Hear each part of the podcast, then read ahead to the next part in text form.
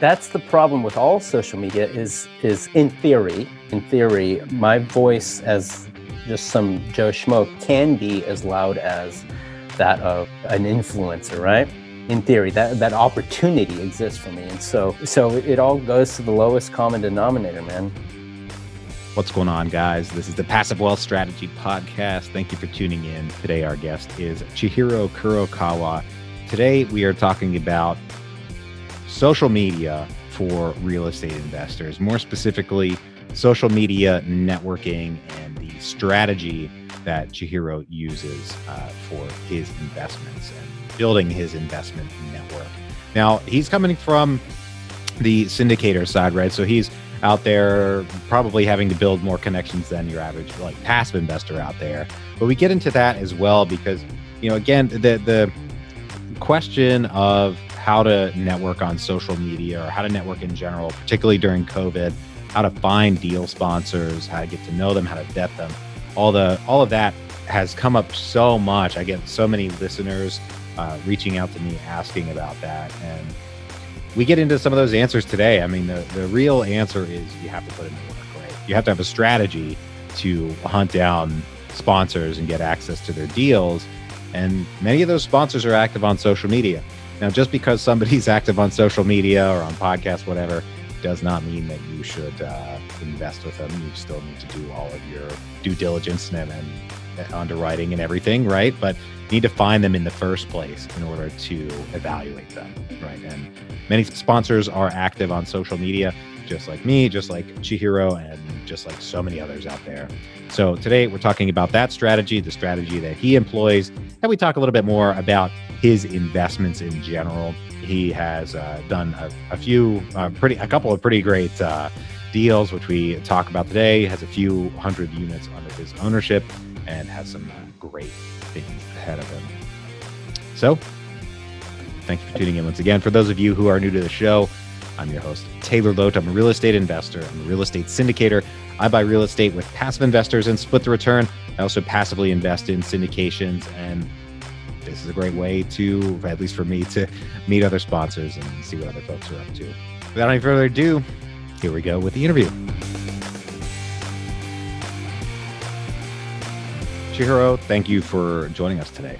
Yeah, appreciate the opportunity, Taylor. Thanks for uh, chatting with me. Yeah, man, it's always great to uh, talk with you know a young guy who's uh, doing big things. But uh, before we, you know, as we get into things and everything, can you tell our listeners, you know, about your experience, what you focus on, and you know what you're up to?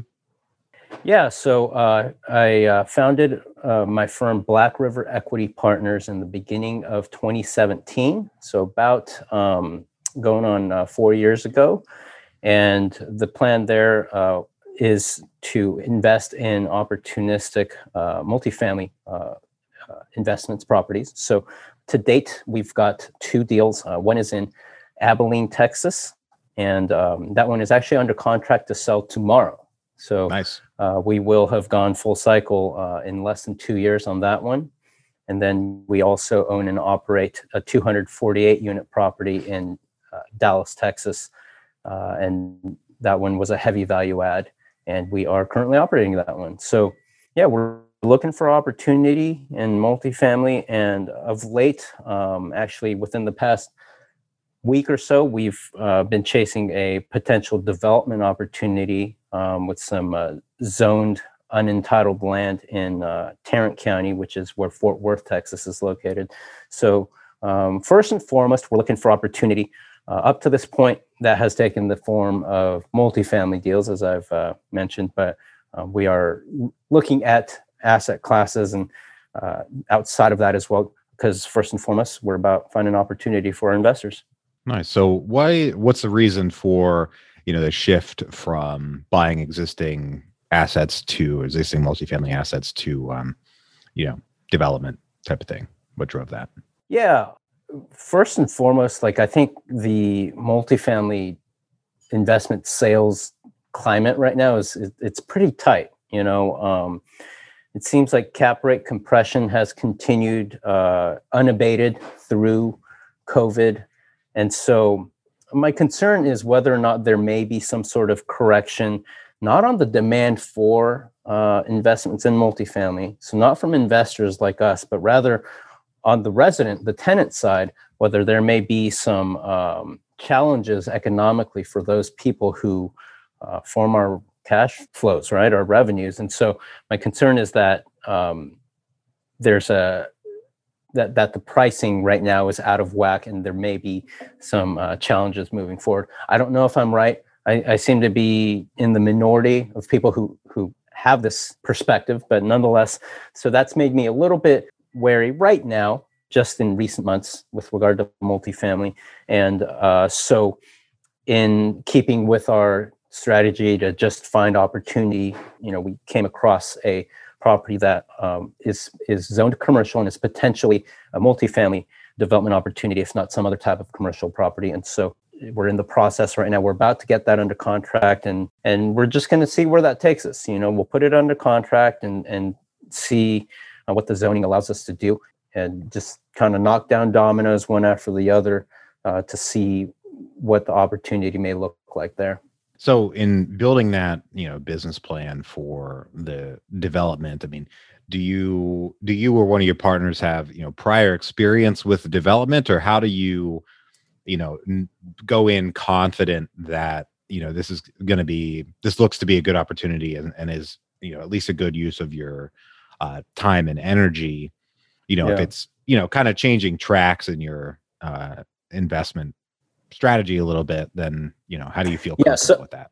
Yeah. So to be frank, like uh, I'm, I would say that I am new in real estate. Period. Right. Yeah. I'm I'm about to go full cycle on a multifamily deal, but there's a lot more that I don't know than I do know about real estate in general and even multifamily.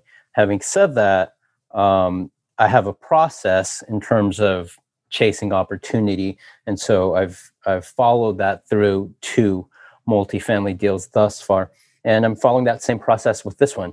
Uh, no, I don't know a lot about development, and hence I need to find partners who do, right? Um, and and so I'm I have been successful in building teams um, throughout the deals that we've done thus far, and so I'm going to do the same thing. Uh, I I have a fairly broad network of people who are very experienced in development. So um, those are the people that I've been talking to, that I've been meeting with uh, in order to kind of wrap my arms around this opportunity. Nice. I mean, I really um, believe in the you know power and importance um, of teams and of networking, particularly in real estate. Um, is that something that would you say you're you're naturally good at that? Are there any like tools or strategies that you use to you know, put those teams together and build those relationships? Yeah, I can't agree with you more. I mean, the heart of success in, in real estate is definitely relationships. Um, very, very difficult, I would say, to try to execute a deal just on your own. I think that um, takes serious resources.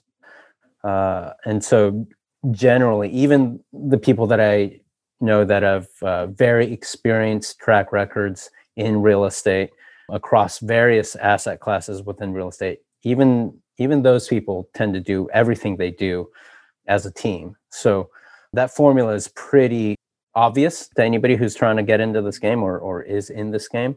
So I agree with you there. In terms of strategies with networking, you know, um, I think uh, LinkedIn is great. You know, Gary Vee, I don't know if you follow him, but he's very big on LinkedIn being a great source of organic traffic that you can't get on Instagram or on Facebook because those are more mature social media channels. And uh, there's also uh, it's not it's not just the volume of organic um, uh, interaction or engagement that you get on on LinkedIn, but also the, the nature and the quality of it. So they're by definition they're professionals, right? So that's their mindset as they reach out to you or engage with you on a post that you made in LinkedIn.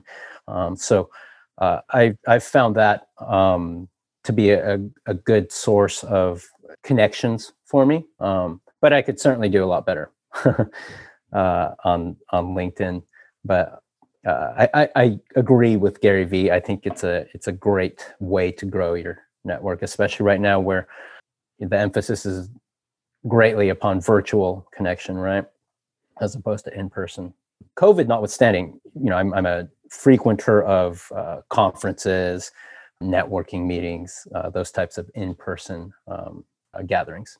Yeah, yeah. COVID's made uh, those types of connections a lot tougher to build. But you know, in that LinkedIn world, you know, I we all, if you're on LinkedIn, you get you know a thousand request requests from you know kind of random people that yeah. you oh know, yeah. whatever. But um you know there's the next step to you know taking it to like an offline interaction is that you have like a particular strategy there? Do you is it spray and pray and try to connect with people or you know uh i, I don't know how do you uh you know um that? Right so i have that same issue on linkedin as well as facebook and that problem um, expands the more active you are on that platform and that that issue is what you mentioned which is just random people um, trying to connect with you. So i in general don't connect with people unless i have a reason to. So I'll, and i'll define that pretty broadly too right? So for example uh, I went to UCLA for grad school. I got my MBA there. So if somebody on LinkedIn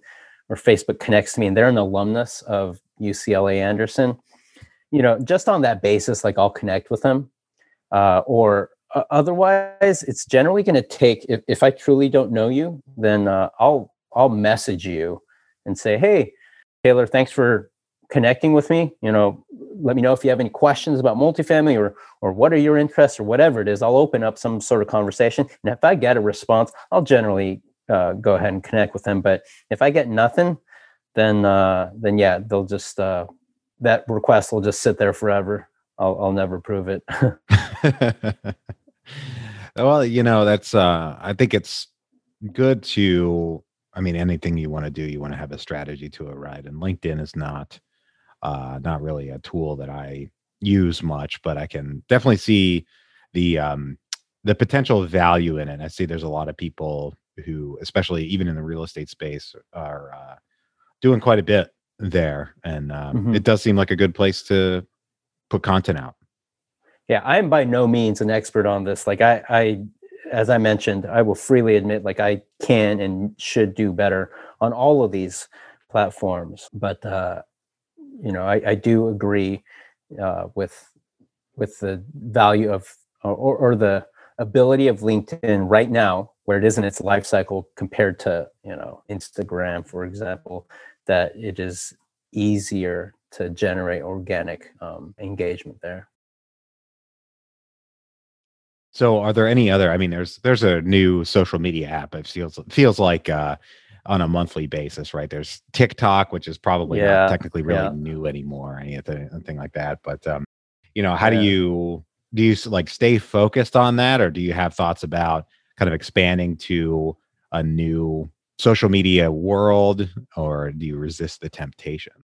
I have not gotten into TikTok, but then somehow you know, TikTok content bleeds over into YouTube and Facebook, right? You see TikTok videos on other social media platforms, and um, to me, it seems really fun. It seems very entertaining watching animals do funny things or kids dance or whatever. It's clever and it's entertaining. I don't know whether I'm missing a massive opportunity there or it is truly just entertainment and uh, it's not really appropriate for trying to connect with uh, people who are interested in investing or finance.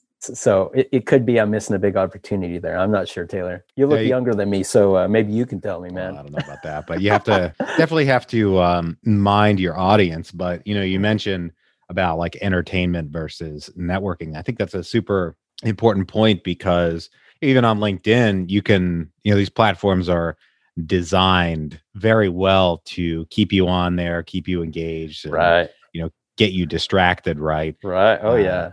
How, how do you you know avoid that distraction and you know stay on on task? And, You know, uh, that's an interesting point you bring up, Taylor. And I think, in my opinion, the worst at that, the distraction is it's Facebook. And so, you, you know, one of the one of the best ways to engage somebody and, and get their like, their comment, etc., it's to anger them, right? Mhm. and i think uh, the i feel like the facebook algorithm the ai has has really gotten ahead of it itself. You know, it's like, what do I do to engage? What do I do to engage? It's machine learning. It's teaching itself, oh, well, the best way to get the most eyeballs on this content, way to get the most likes and, and comments is to piss people off. And so I feel like getting a little off topic from real estate investment here, but I feel like a lot of the reason why there's so much polarization in this country politically is because uh, Facebook's doing it because it's making people on the left and the right angry at each other. But I don't. I don't disagree with that sentiment. yeah, no, I, I, think I think that's right. Um, I completely cut out Facebook probably as we're recording, probably seven ish months ago. And uh, I only recently started That's funny. getting I, back I, on. It's it's a waste, such a waste of time. You know, I didn't want to necessarily admit this on a public platform like this, but I might as well. uh, I I haven't completely cut off Facebook, but I'm darn near close to it. Like I've uh, on my phone, it'll tell me how much I've looked at Facebook on any given day, and it's it's in the minutes, like single digit minutes nice. uh, per day, and some days it's zero. Um, and I realize, you know, that comes at a cost too. Like you know, I'm in a business where I do need eyeballs, but uh, I, I feel like um, I just don't want to be angry. I don't want to see people who are angry, uh, and and uh, to get away from that, um, I've greatly reduced my Facebook consumption. well, that's it's a smart thing to do, but it's also I, I agree that there's it's kind of a double edged sword because even just like mm. pre COVID a little bit, but especially during COVID, there was a huge uptick in the not just the quantity, but I think also the quality of real estate investing specific like Facebook groups. And you know, there probably are some gold nuggets there and some good connections to be yeah. made. But is the juice worth the squeeze, as they say? Is it worth being on the Facebook platform yes. just to find those groups?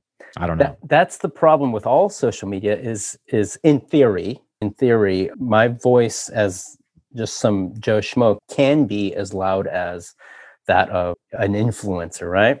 In theory, that that opportunity exists for me, and so so it all goes to the lowest common denominator, man. Speaking of social media, I saw a meme like, remember that kid at the back of the classroom who used to eat paste? That's the guy whose post is pissing you off right now on Instagram or on Facebook. And it's true. That's who you're engaging with. So, and they're getting a rise out of you. the, it's true. It's true. Yeah, it's the, tough to the find. Algorithm is doing its job. yeah. Yeah, it is. It is. Yeah. That's one of the things I like about BiggerPockets, at least, is yeah, it, there's some, a little bit of political crap on there. Sometimes people get a little heated, but for the most part, it stays pretty on point, you know, real estate investing specific uh, mm-hmm. networking. So I don't know. That's why yeah. I like BiggerPockets. Agreed. Yeah. Interesting. Well, you know, social media networking is it's I think it's important for both sides, right? Because I always have people uh, who want to be a passive investor in syndications either reach out or you know get away and they say like how can i find you know all these syndicators out there? You know obviously other than me right? I do it too but how can they find other syndicators on the net? And i mean social media is one of the ways. Now just because somebody's on social media doesn't mean that you should invest with them right? Anybody can be on yeah. social media but that is a source right i don't know yeah absolutely i mean um i'd say primarily i've gotten i mean i get so i get a ton of deals sent to me from syndicators who are raising equity, right? Which is another topic in itself because some of these people I, I don't know who they are, and yet I'm getting their their uh, emails. Yeah, I've got but, a few of those. Uh, regardless, the the vast majority I have gotten through in person meetings, so um, conferences uh, primarily. But yeah, you're right. Like uh, the way you connect with people, in large part, is definitely going to be social media and and Facebook um, in particular. Notwithstanding all the stuff I just, all the crap I just talked about Facebook, but you know there are multifamily specific groups that in which people may not be frequent commenters but they're in there right? People who are significant significantly experienced syndicators are in those. And you know you engage on that platform. If if you're serious about you know getting access to these syndicators and getting access to their deals and you know investing with those people yeah you, you got to put some work into it. And uh, a, a, good way my recommendation would be to get on uh, some multifamily uh, Facebook groups because trust me, if you say, hey, I've got $100,000 and I'm looking to invest in secondary and tertiary markets in the Carolinas, you're going to get bombarded. you'll you'll get on some syndicators mailing lists for sure. and my follow-up recommendation to that would be definitely do not invest in at least the first handful of those that you see. Like learn how to evaluate deals before you just dive in, right? oh yeah. Right. Yeah, and develop a pre-existing substantive relationship with any person that you're going to invest with, right? Absolutely. I, I think that yeah. relationship benefits both sides, right? You get to the passive investor gets to know the sponsor, watch yeah. what they do, and uh, I think that is just as important for passive investors as it is for sponsors who want, you know, responsible investors yeah. in their deals. Well, great. Right now, we're going to take a quick break for our sponsor. All right, I've got three questions I ask every guest on the show. Are you ready? Yeah. Right. Bring it. Awesome. First one, what is the best investment you ever made other than in your education? So, uh, I've haven't made a lot of investments. I would say I've had three passive investments and then uh, two as a general partner. Um, and only one of them is about to close, which is the one I mentioned. So that would by default have to be it. Um, uh, we are closing that deal. So going full cycle in about 21 months. Um, and uh, we're, you know, we we actually doubled the asset value. So I'm not talking about the equity portion, but the actual uh, nice. transaction price. Um, we are uh, doubling that. So uh, that's been a good one for us. Nice. That's a big. That's a big equity multiple, right? If you're if you got a, any kind of typical loan uh, on the deal, that's a, mm-hmm. that's a yeah. We uh, that was a stabilized deal, so we have Fannie Mae on that one. Nice, nice. So we had the best deal.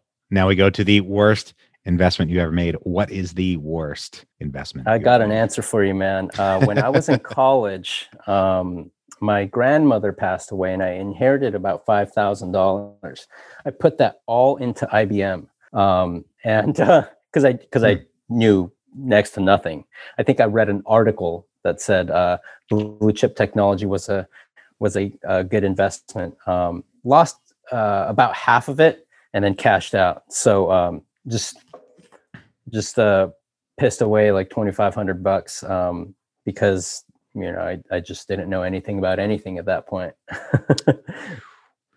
Go back and think, man, if, if Amazon was a publicly available share at that point, if you had invested in Amazon. Oh yeah. Right.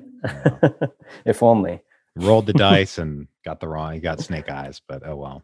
My favorite question here at the end of the show is what is the most important lesson that you've learned in business and investing? Yeah, so I'm um, big on like quotes from uh, investors that I uh, like, like Warren Buffett, of course, or Howard Marks. This particular guiding principle slash quote, I honestly wish I could remember, but I can't remember where I got it from.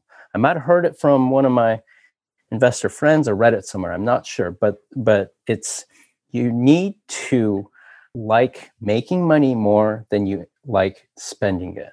And so I'm 40. Uh, in my earlier years, like my early working years, I certainly had a consumerist um, phase. You know, I drove a, a, BMW and, and stuff like that. And because I just thought that that's what you do, right? Like you make a certain amount, you buy a German car, you make a certain amount, you buy a house or whatever. And um, just didn't have any strategy beyond that. Uh, today, I, I recognize the importance of investing and putting money making your money work for you putting money into appreciating and or cash flowing assets i wish i had known this when i was first in the workforce but i didn't um, you know but no no regrets i know it now and so um, the biggest lesson for sure is you have to enjoy making money more than you enjoy spending it bottom line nice i love that quote i'm surprised i have not heard that before but you know, I will remember that now. I like that. And yeah, great. Well, uh, thank you for joining us today. If folks want to get in touch with you, where can they find you? Yeah, please visit our website, blackriverep.com. Black River E is in equity, P is in partners.com. Um, you can uh, reach out to us there. All right. Great. Uh, and on LinkedIn too, of course, right? Since we talked about uh, LinkedIn. Yeah, of course. Yeah. LinkedIn for sure. I, I, am easily found on uh, social media on the internet. There are not very many Chihiro Kurokawas in this country, much less uh, Chihiro Kurokawas who uh, do real estate investing. I can be found if you want to find me. awesome. Well, thanks once again for joining us today. To everybody out there, thank you for tuning in. If you're enjoying the show, please leave us a rating review on Apple Podcasts. It's very much appreciated and it helps other people learn about the show.